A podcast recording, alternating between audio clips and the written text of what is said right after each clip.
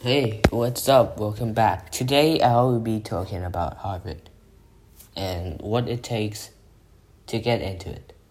Well, not exactly that you have to donate a building to get in there, but just about that. If you donate a building to Harvard, you have a 50% chance of getting it.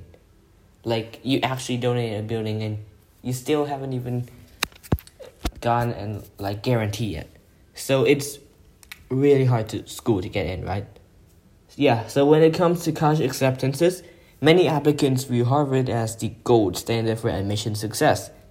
While the Ivy League college may not be the best fit option for every student, there is no doubt that plenty of future applications are eager to gain a seat in Harvard's next class of admitted students. So, what does it really take to get in? So, getting into Harvard is a major accomplishment and it doesn't happen overnight. Gaining a seat at a top tier institution takes time, hard work, dedication, and some careful planning. If you're asking yourself, how do I get into Harvard?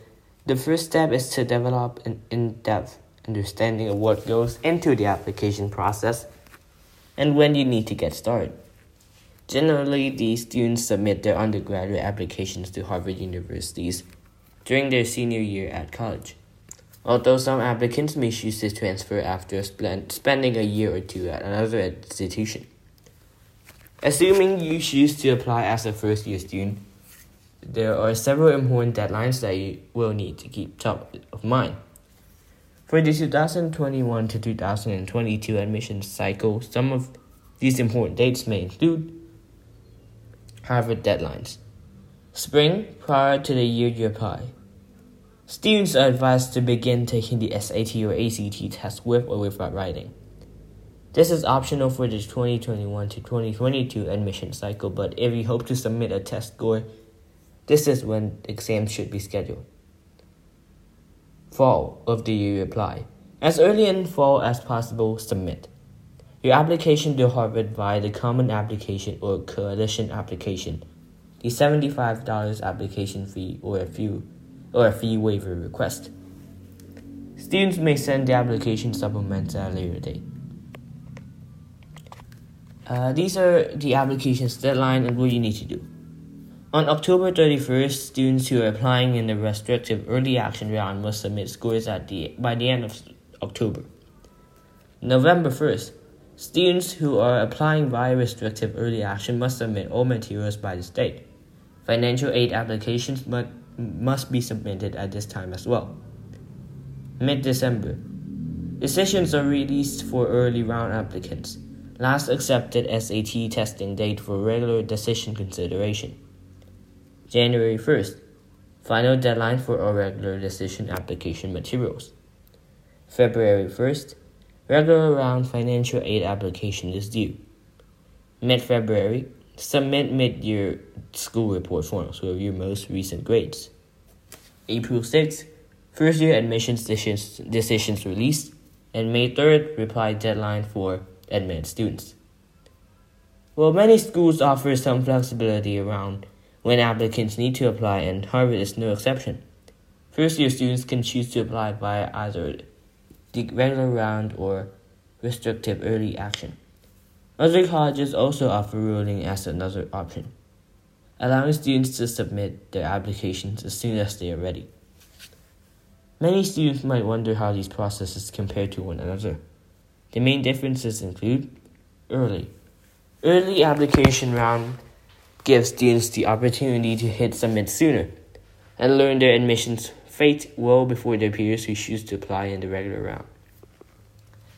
There are two types of early applications early decision, which is binding and means students are confirming they will enroll upon acceptance, and early action, which is non binding. Harvard's restricted early action falls somewhere between these two, as applicants may apply to public universities but are restricted from applying to additional private colleges in the early rounds. While early applications timeline will vary from School to school, generally students should have their applications ready to submit by the October or November of the senior year. Decisions are typically released in December. Rolling. Rolling application processes allow students to submit their applications as soon as they are ready during their senior year. Generally, it's best to submit your application on the earlier side.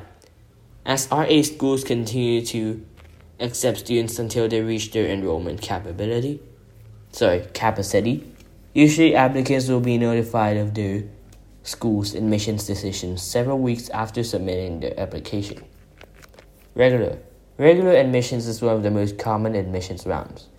Students generally need to submit their applications by January of their senior year, and decisions are released in the early spring.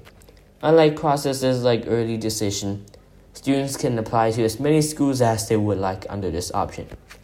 When choosing how to apply to Harvard, it is important to compare the pros and cons of early action versus regular admission so that you can be confident with your admission decision.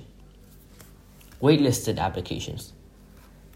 If you think acceptance and rejection are the only admissions outcome, it's time to think again. Students who apply via the regular round may also be waitlisted.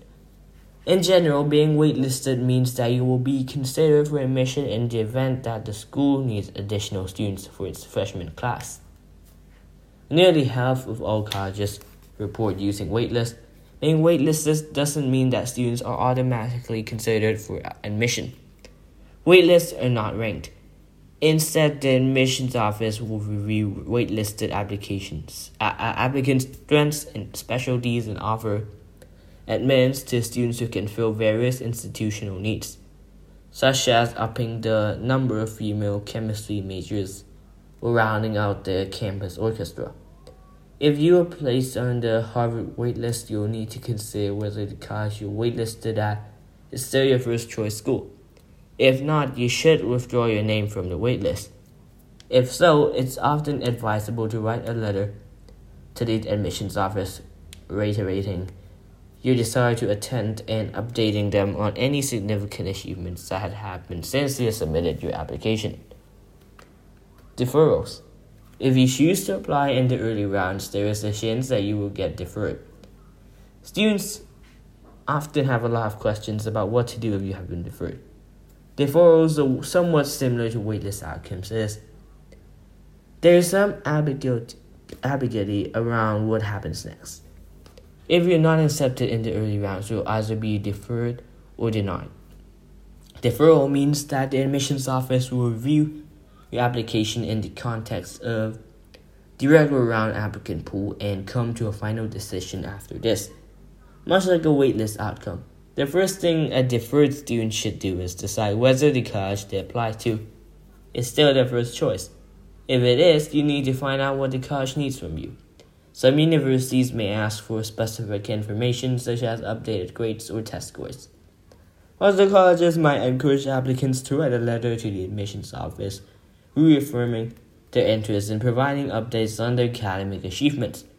It is important to follow the instructions given by the college where you receive your deferral.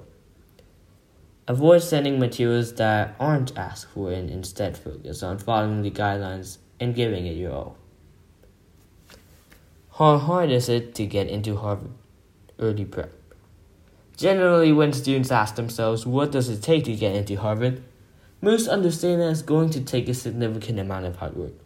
But what exactly goes into the preparation? Compiling a compelling application takes planning and dedication, which is why we always encourage students to begin their application process early to produce the best work possible.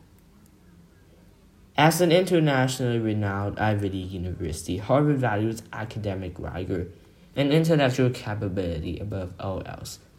Like most colleges, Harvard looks for students who are passionate about academics have defined interests and areas of expertise, and applicants who can convey the impact they will have on campus and their interest in enrolling.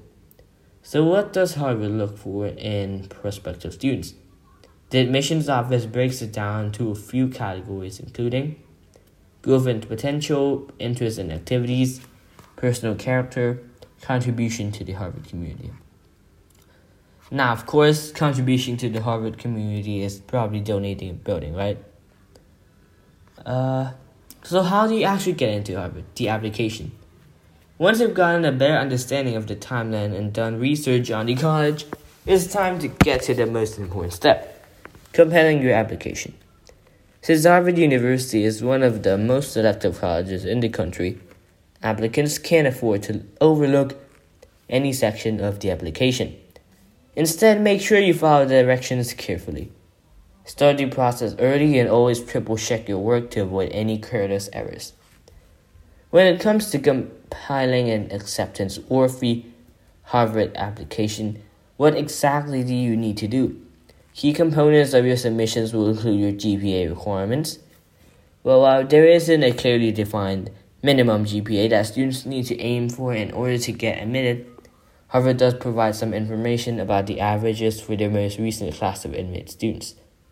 Most recently, the average GPA unweighted was 3.9, with the uh, average GPA weighted coming in at 4.15.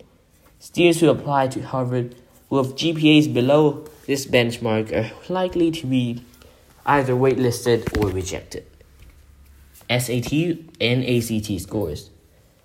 Harvard University has extended its test optional policy for this 2021 to 2022 admission cycle, which means applicants are not required to submit a score with their application. However, test optional admissions isn't the same as test blind. In fact, submitting an impressive test score can work in your favor, as it demonstrates your ongoing academic commitment and overall college readiness. When it comes to SAT or ACT ranges to aim for, most students admitted to Harvard are nearing the top percentiles for performance. Most recently, the middle 50% range for ACT scores for admitted students was 33 to 35. In addition to hard factors like grades and test scores, students will also be evaluated on soft factors, which include the quality of their personal statement. Personal statements are essays of generally 500 to 600 words that give students the opportunity to reveal something new about themselves to the admissions office while demonstrating their writing prowess. Applicants can choose between several different prompts that will vary slightly depending on whether you're submitting via the common application or the coalition application. Personal statements are an important part of your application requires brainstorming, drafting, reviewing, and editing, so students should avoid leaving these essays until the last minute. I wish you all great luck if anyone is going to apply to Ivy League or Harvard. Just do it, guys. Just do it. Because you must accomplish your dreams. You only have one life. Why not everyone be racing towards our dream right now? I hope everyone's dream come true. And good night, good morning, whatever. I don't care. And goodbye.